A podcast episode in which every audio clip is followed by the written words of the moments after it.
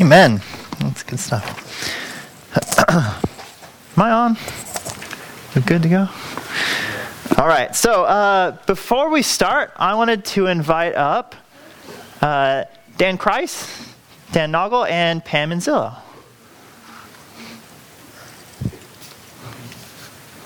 All right.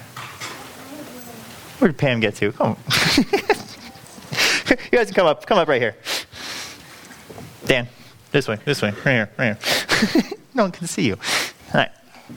All right, so uh, this is Pam Manzillo, Dan Kreis, and Dan Noggle. Uh, these are three new members. Yeah. so uh, Tom Delormier and I had the privilege of uh, interviewing each of these three, hearing their testimony, uh, hearing how Christ has, has called them, and of their commitment to, to be with us as part of this church. And so today uh, is our chance to uh, hear their membership vows and, um, and welcome them officially into the body as, as official members. So uh, I'm going to reach each of these, and you're going to say, uh, I do. Sound good? Do you acknowledge yourselves to be sinners in the sight of God? justly deserving his displeasure and without hope, save in his sovereign mercy? Do. you believe in the Lord Jesus Christ as the Son of God and Savior of sinners? And do you receive and rest upon him alone for salvation as he is offered in the gospel? eager about that one. Good, good. You should be eager about that one. Uh, do you now resolve and promise in humble reliance upon the grace of the Holy Spirit? that you will endeavor to live as becomes the followers of Christ? Do you promise to support the church in its worship and work to the best of your ability? And finally, do you submit yourselves to the government and discipline of the church and promise to study its purity and peace? All right. Welcome these guys as new members to Fair Hill Church. And uh, please join me in prayer. Father, we, we thank you for your church. We thank you that you chose the church to be your bride and that, to bestow your special grace and love upon her. And Father, as we come under that church, I ask that you would, uh, you would bless these three, that you would bless Pam and Dan and Dan. Father, would you work powerfully in their lives? Would you use them to further your kingdom? Would they be part of your your body, the church, as they are intimately connected to Christ Himself. Father, we pray that, that they would truly feel as members and that we would be one body, one family, fellowshipping together for your glory. We pray this in Christ's name. Amen. Thank you, guys. Oh, are you supposed to clap when they walk out? Yeah, yeah, yeah.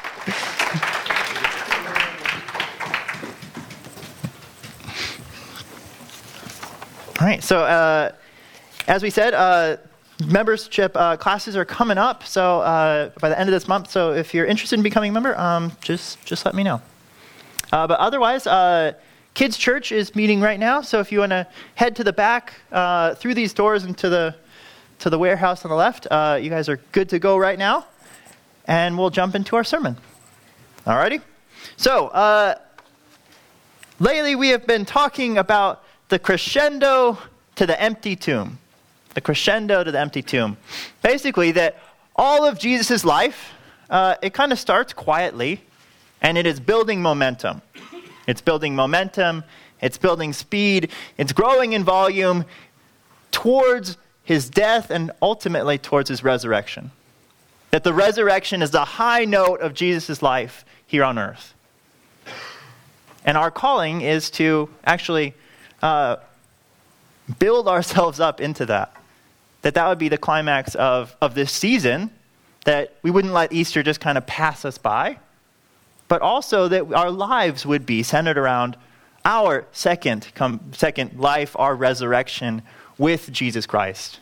That we would truly rejoice and see this resurrection of Jesus as kind of the key and the core of the Christian faith. That without that, the whole thing falls apart. And with it, we have amazing reasons for hope and for joy and for uh, worship of God as the God of grace and of life. But today is, today is not Easter. Today is Palm Sunday. Right? Happy Palm Sunday. I don't know what the, what the term is. Happy Palm Sunday. Happy triumphal entry. Um, but there's something kind of odd about this, this text where it is. So we're, we're talking about how there's this climax towards the resurrection, towards the empty tomb. But a week before Jesus' death is his triumphal entry, where all the people kind of receive Jesus and see Jesus as king. And we wonder, like, why is there, right at the end of his life, right before what we, the, the real climax, why is there this, uh, this kind of blip, this exciting part where everyone receives Jesus and everyone seems really excited about it? uh, what's actually going on here? Now, as we look at this text, I think we're going to see that the people were excited for a king, but they are excited for a king on their own terms. That they had a certain notion of, of what this Messiah, this king, was going to do. And with that mindset, they were able to be really excited about him. But the problem was that they, they were misunderstanding Jesus. And they were kind of getting hyped up about a Jesus that was in their, in their minds that they had created for themselves and not the true Jesus that had come. And so what happens is, as there's this building crescendo, they kind of jump in too early. They start rejoicing a, a week early as it is. Now we all know when we like when we're singing worship and we sing a little bit too early and how it's kind of awkward. That's what they're doing here. They like uh, accidentally jump into this this triumph and realize that, that that wasn't the high note. And actually, because they put all of their joy and all of their hope in that triumphal entry, they actually miss the high note. They miss it altogether. They miss the true climax, the true glorious moment of the resurrection. And so today, we're going to look at that, uh, that kind of misstep with the hope that we might understand just who our King is. And we might understand why the climax is found in the resurrection and not in this triumphal entry. And how we cannot fall in the same trap of getting really excited about this earth and this world and this life and miss uh, the things that Jesus is really doing. So we're going to see three things. We're going to see that Jesus does boldly declare himself to be king. That is undeniable. But we're also going to see that the people kind of create a king in their own image, that they, they think they need, and as a result, they're going to miss the true glory of Jesus' kingdom. All right? So he is a king, they receive him on the wrong terms, and so they actually miss the glory of this kingdom. So let's turn to Matthew 21, verses 1 through 11.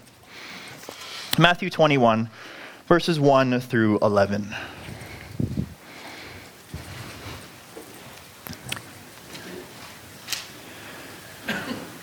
All right. Uh, read with me. Now, when they drew near to Jerusalem and came to Bethphage, to the Mount of Olives, then Jesus sent two disciples, saying to them, Go into the village in front of you, and immediately you'll find a donkey tied and a colt with her. Untie them and bring them to me. If anyone says anything to you, you shall say, The Lord needs them, and he will send them at once. This took place to fulfill what was spoken by the prophet, saying, Say to the daughter of Zion, Behold, your king is coming to you, humble and mounted on a donkey and on a colt, the foal of a beast of burden. The disciples went and did as Jesus had directed them. They brought the donkey and the colt and put on them their cloaks, and he sat on them. Most of the crowd spread their cloaks on the road, and others cut branches from the trees and spread them on the road. And the crowd that went before him, they followed him, were shouting, Hosanna to the Son of David. Blessed is he who comes in the name of the Lord. Hosanna in the highest. And when he entered Jerusalem, the whole city was stirred up, saying, Who is this? And the crowd said, This is the prophet Jesus from Nazareth of Galilee. Pray with me. Father, um, we ask that by the Spirit we might understand your scriptures and that by that same Spirit that we would know Christ better, that we may know the kind of king that he is, that we may be uh, faithful subjects, joyfully uh, worshiping and, and submitting to our king. Father, we ask that uh, you would convict us, but ultimately that you would give us great joy joy to know a king of grace and of life and of love. We pray this in, in Christ's name. Amen. All right, so first off, when we jump into the story, we're going to see that undeniably, Jesus presents himself as a king. Now, look back on, um, on this passage. Uh, so he's, he's, verse 2, saying to them, Go into the village in front of you, and immediately you will find a donkey tied and a colt with her. Untie them and bring them to me. If anyone says anything, say, The Lord needs them, and you'll send them at once. This took place, as the prophet had said, Say to the daughter of Zion, Behold, your king is coming to you, humble and mounted on a donkey, on a colt, the fowl of a beast of burden. All right, first, notice that uh, this is Jesus' plan. There's a clear plan here. Um, sometimes it's presented like the triumphal entry. It's like the people all rallied up and like hoisted Jesus onto the horse and and made him do all this stuff. No, that's not how it went down. This is Jesus' plan in motion. Jesus told them to get the, get the donkey. Jesus rode in. Jesus knew what he was doing. So he sits on a, a young donkey, a colt, and he rides up into Jerusalem, through the city, and straight to the temple. Now, what does that mean? I think too often we can act like we can overplay the, the humility of this act and say, oh, well, Jesus is, is riding on in on this like this little animal and he's so humble and such a different kind of king.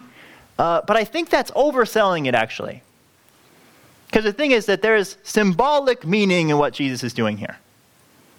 We can miss it because uh, we're looking at it through our, through our lens. Um, and we assume, well, this, this seems like a really humble, kind of uh, gentle way for Jesus to, to come in. It seems like the people are just rallying all together, uh, together with him. And I would say that actually this is a, this is a symbolic action. That when David wanted his son Solomon to become the king, he tells Solomon to do just this. This is a ceremony of coronation for a king. That is historically what is happening here. This is actually a very bold move on Jesus' part, and the people would have understood it as that. Now, as an analogy, let's say, let's say there are two people, and, uh, and one person is kneeling, and the other person has a sword. And they're, they're touching either side of the person's shoulder. What is that? They're being knighted. They're being knighted. All right. In 2,000 years, what if someone were looking at that ceremony and trying to interpret it? And they're saying, well, oh, like maybe the king is, is threatening to behead this person. Or, or showing them that they are subject. When in reality, no, it's, it's that they're being honored. It's kind of an odd way of, of doing it, but that's how it's done. That's the ritual. In the same way, this is the ritual of a king coming into his kingship, being anointed as king. And so we have to recognize that Jesus is, Jesus is putting it out there. That before this, he was kind of hinting at his kingship. He was, he was whispering it, he was implying it. But here he is outright saying that, that he is king. Jesus cannot be portrayed as just a, a nice guy that people misunderstood. He can't be construed as someone who uh, who didn't really want this authority and this role, but, but the people forced it upon him.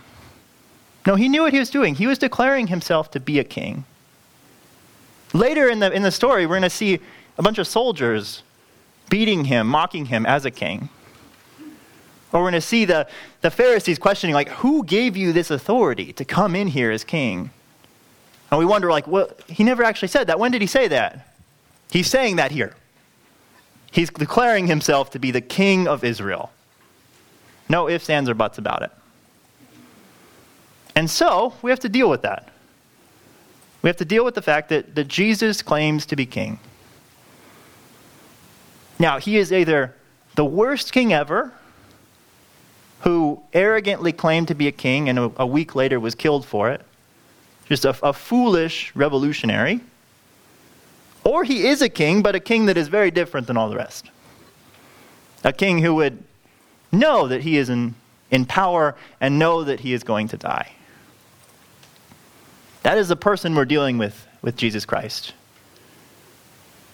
And so we need to figure out what, where do you stand? Do you receive him as a king or do you not? And what implications does that have? Well, let's look at the crowds. The crowds, they, they understood what Jesus was doing here, and they were willing to receive him as king. They were willing to receive him. They've been waiting for this moment. That Jesus had been kind of just kind of sowing the seeds, and they've been waiting for him to just, come on, like, let's do this. Let's do the king thing, and let's, uh, let's create the new kingdom. And so he, uh, his disciples, they're more than ready to do this. Verse 6. The disciples went and did as Jesus had directed them. They brought the donkey and the colt and put on them their cloaks, and he sat on them. Now, what were they thinking when they did that?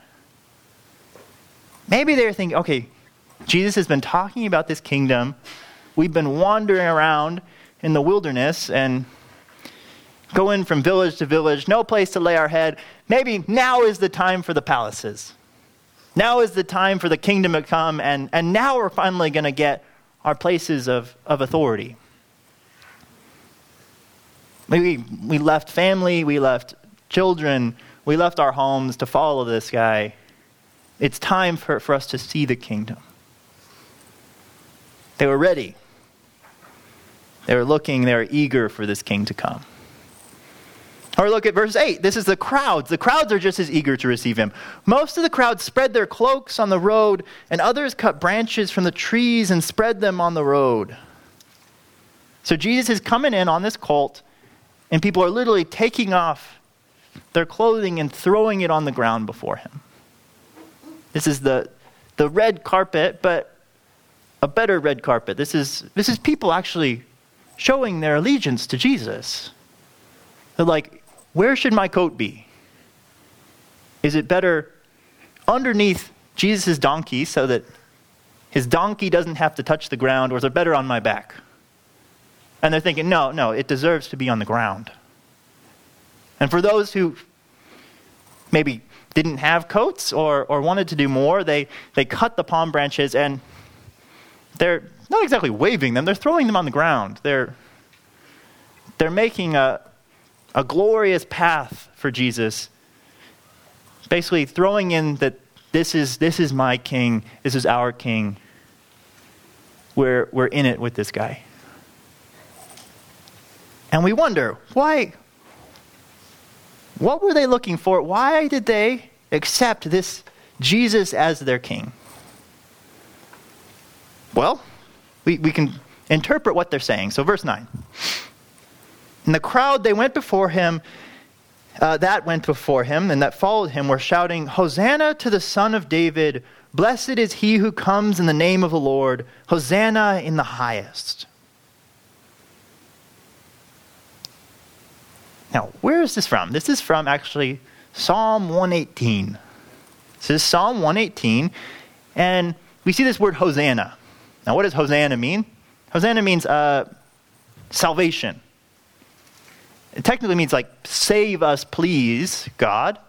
But by the time that it, this came along, it's also a, a term of praise. They're praising him. Praise the Savior. Praise the Savior. The King is coming in the line of David. And we think, well, okay, yeah, that's, that's exactly what these people should be saying. That Jesus is Savior. And he is the king who is coming. He is the messianic king. They're, they're using the, the right text, but the problem is that they're singing about salvation, but they don't actually understand the salvation that Jesus is bringing. That they hear salvation and they think, oh, wait, right, okay, who do I need salvation from? Maybe they think of their, their political enemies after all, their nation is occupied by Rome. They need salvation from the Roman Empire. Or maybe they think they need salvation from uh, the sexual immoral, the criminals, the tax collectors, kind of the, the social outcasts. They need a social salvation from the people who are against God. Or maybe they need a religious revolution, that they need someone to come in and, and banish all of these idolaters and, and false worshippers. They want religious salvation.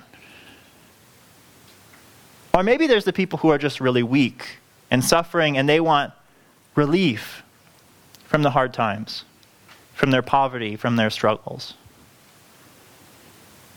And the thing is that I think we can understand that people would think that this, this sounds like salvation.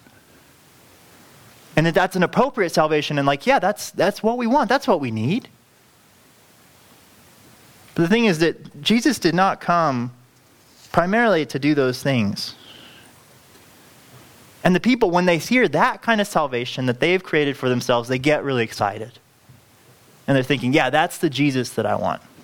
I do need salvation. Give, give me salvation, Lord. And they're willing to take up Jesus as their new king. And so I'd ask us when we get excited about salvation, what are we looking for salvation from? Why are we excited about this King Jesus?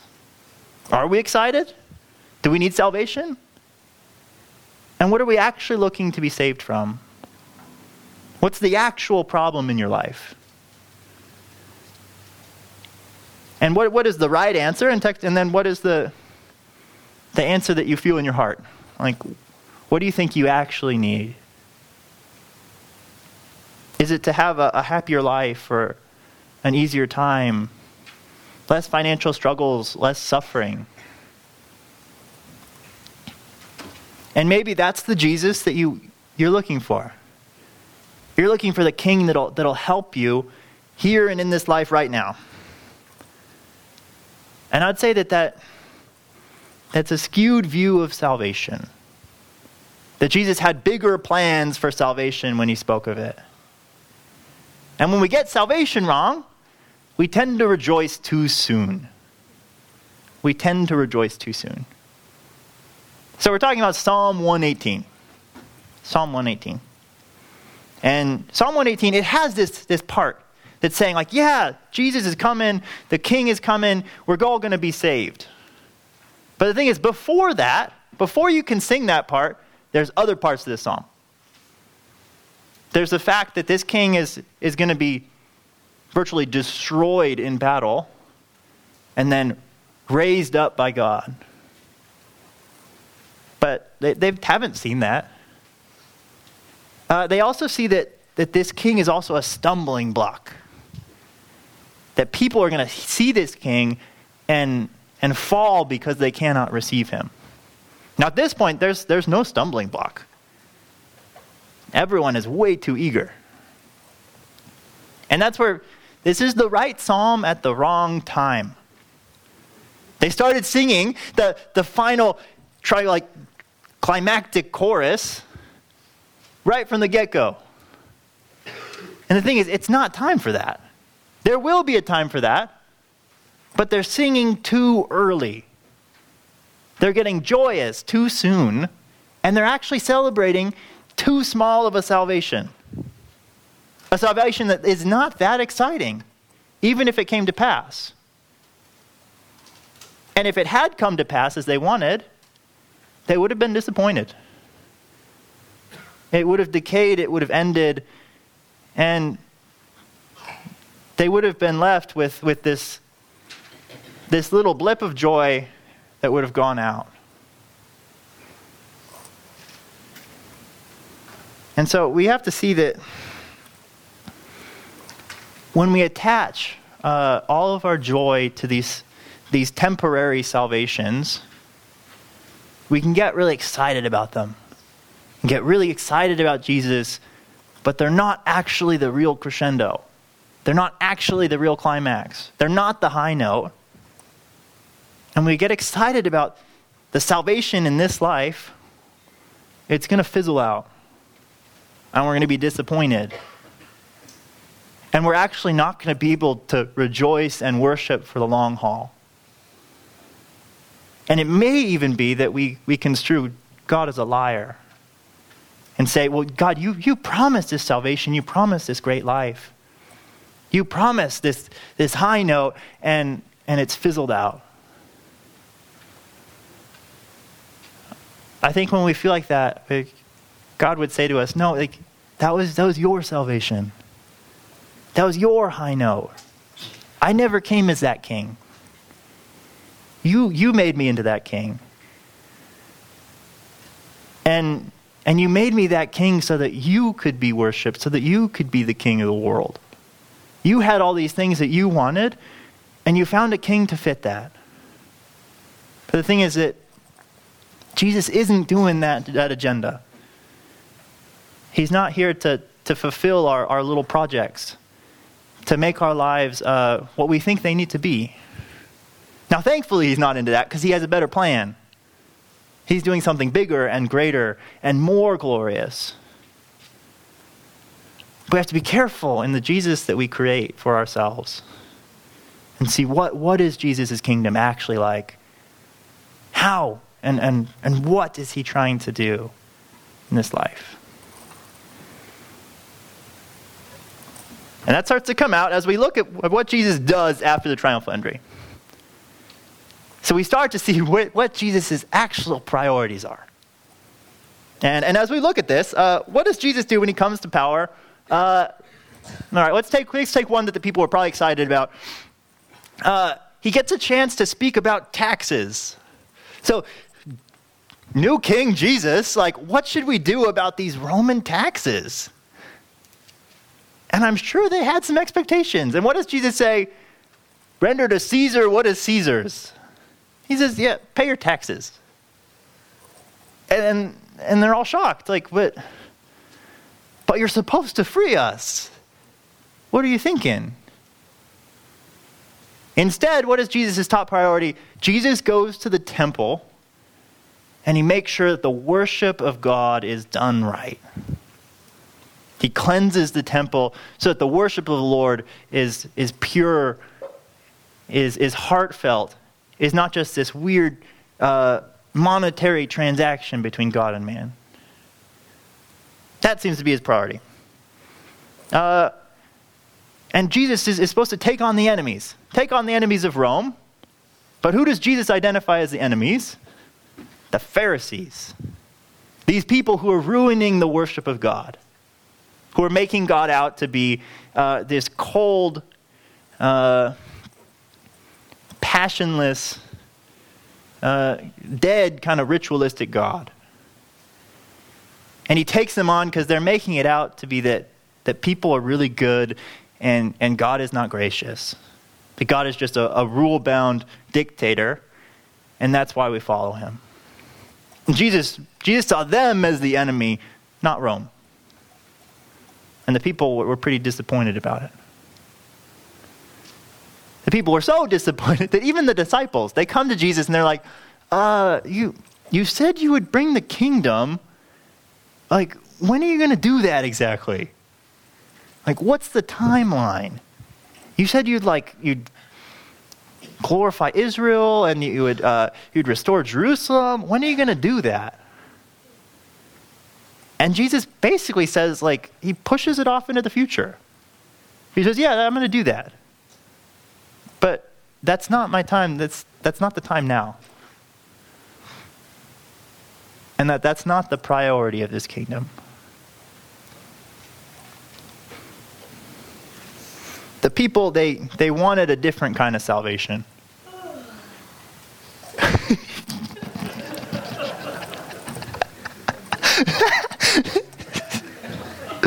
Save me from this sermon. It's so long. anyway, all right, all right um, focus. All right, the people are disappointed.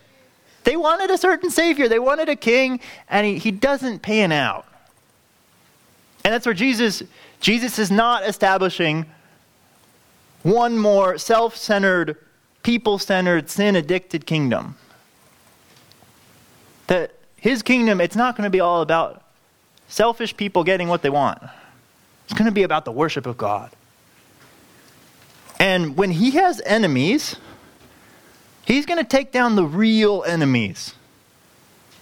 The real enemies. And what are the real enemies? I think primarily sin and death. Sin and death are the real enemies. That if we look at our lives, if we look at our lives, what made us miserable this week? We can say that, like, oh, I didn't have enough money, or like, I didn't get what I wanted. Like, it's, it's your heart of sin. People sinning against you, you sinning against others. Every fight you got in with someone, it, there's sin behind it. Every moment you felt, you felt discontent and bitter wasn't really because you didn't have what you wanted, it was, it was sin. That that is what is destroying the world. That the world was great until sin came in. And, and that's when things started going down the drain. And as the most climactic embodiment of that, sin creates death. Sin kills everything that it comes in contact with. And that's where we have to recognize that Jesus could have made this really good kingdom, but in the end, it wouldn't have been his kingdom. It would have been death and sin's kingdom. They would have destroyed it in the end. In all of our lives, we could, we could have fantastic, wonderful lives, and they're filled with sin that destroys all those good things. Or even if we, we have managed to, to stay happy and have great lives, maybe stave off sin, uh, they're going to end in death. That sorrow has the final, final say. That we're, we're hoping for this, this climactic build, and sin and death, they, they kill the party every time. They make it end in, in nothing uh, but weeping and sorrow. And the thing is, Jesus, Jesus was not going to have that in his kingdom. And he wasn't going to let his kingdom decay like every other kingdom. And so he came as a different kind of king. He would destroy sin and he would destroy death. And to do that, he, he didn't look like a normal king.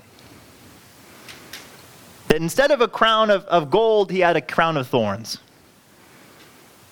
That you're supposed to have a, a scarlet robe, and he had blood-stained skin.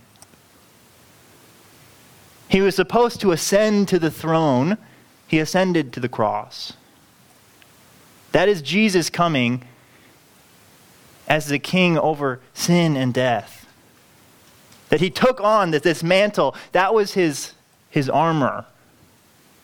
That was his weapon. His weapon was the cross. And he brought down sin and death with him into the grave. He brought them down into the grave. And that's where we can we can make it out that like yeah, I'm on, I'm on Jesus' team and like Jesus just needs to fight for me. No, Jesus also needs to destroy the sin and death in all of our hearts. That if Jesus is going to take on these enemies, he has to include us in the, in the fold, that we are the enemies in our hearts. And the only way to, to destroy sin and death and not destroy all of his people was by the cross. So he did that. He killed death and he killed sin on the cross. That is our King. And then the resurrection. When he was resurrected from the dead, that was his victory. That was his establishing this new kingdom where death and sin no longer reign. They don't reign externally, he is free from it. They don't reign in our hearts. He actually gives us non dead, non sinful hearts to live in this life to be free from the effects of those things, to be part of this different kind of kingdom here and now. He took us on and, and turned us from enemies to citizens in this kingdom. Now, when we have that kind of king, we can see that the triumphal entry was not the exciting part. The resurrection is the exciting part. That Jesus Christ was victorious over the true enemies. That was the climax of his life. And for us, the climax of our lives are not this life. They're not this kingdom that is still ruled in part by sin and death. That our hope and our joy lies in the resurrection that comes at Jesus Christ's second return. That that is our climax. That's what we're building towards. And that's where we don't let our joys stay here and, and in this place. We're always building. We're always building hope. We're building up to that final day. And in that final day, we will join the crowd. But we won't be the crowd that's, that's shouting, Crucify him, who were fickle and who, who lost hope in Jesus. No. We'll be the great multitude. The great multitude, clothed in white, holding palm branches, celebrating our Lord Jesus, that, that God truly did save. That he saved, that he defeated sin and death, and we are now alive. That his kingdom is a place of life and joy and peace.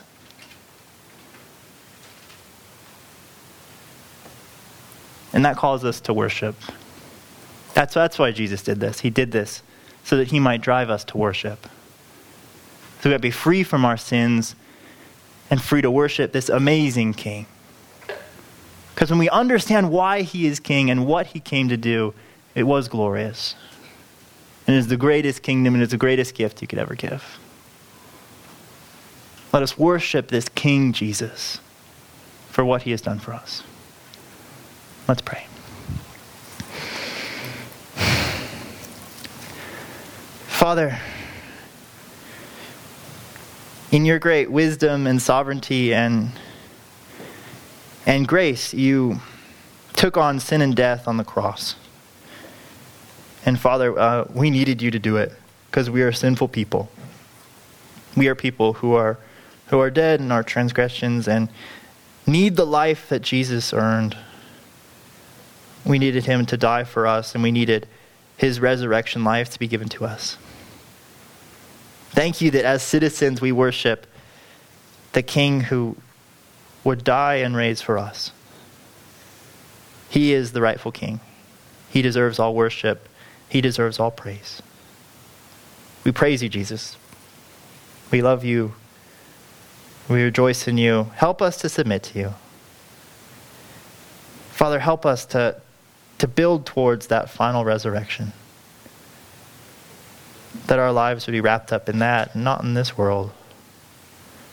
And Father, thank you that you will have victory over suffering and death and, and all enemies. And Father, we ask that we'd celebrate at the right time. And we ask that we would celebrate even now, looking to that future hope. We pray in Jesus Christ's precious name. Amen.